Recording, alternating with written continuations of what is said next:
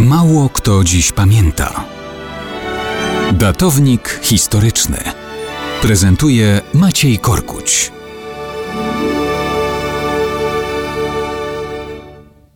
Wczoraj nie było datownika, a był to Narodowy Dzień Pamięci o ofiarach zbrodni katyńskiej.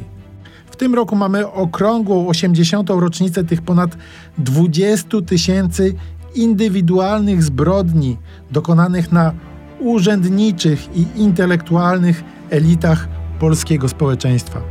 Wspominaliśmy o Katyniu w ostatnich dniach, jednak wciąż zbyt rzadko zadajemy sobie pytanie, co chcieli Sowieci osiągnąć, realizując tak potworną zbrodnię akurat wczesną wiosną 1940 roku.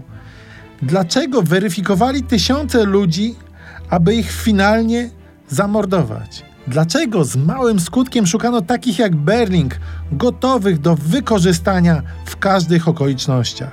Dlatego trzeba tu przypomnieć, że ani Lenin, ani Stalin nigdy nie zrezygnowali z idei fix ideologii komunistycznej, eksportu rewolucji na resztę kontynentu i na cały świat.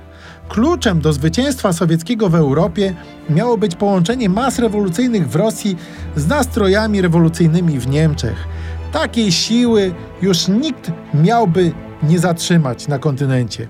W 1920 roku dwa polskie zwycięstwa nad Wisłą i nad Niemnem uniemożliwiły to połączenie.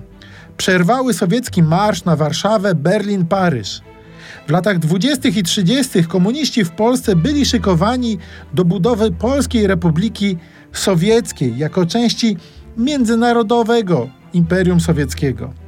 Pakt Ribbentrop-Mołotow był elementem taktyki. Pozwolił zniszczyć Polskę, która już raz przeszkodziła w realizacji celów komunizmu światowego. Wybuch wojny pomiędzy Niemcami a Zachodem powitano w Moskwie z radością. Stalin liczył, że konflikt będzie długi i wyniszczający dla obu stron. Doprowadzi do ruiny państw i społeczeństw Zachodu, osłabi ich potencjał militarny i pozwoli na to, że Armia Czerwona wejdzie do gry i zrobi w wyniszczonej wojną Europie porządek.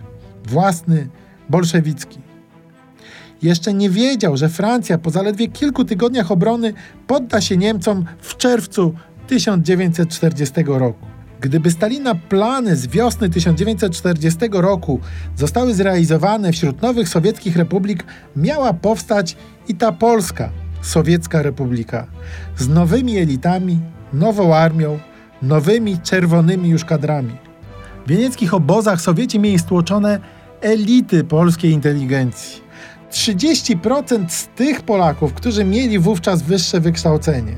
Zbrodnicza decyzja była pierwszym etapem przygotowań do budowy nowej, sowieckiej Polski w nowej, sowieckiej Europie.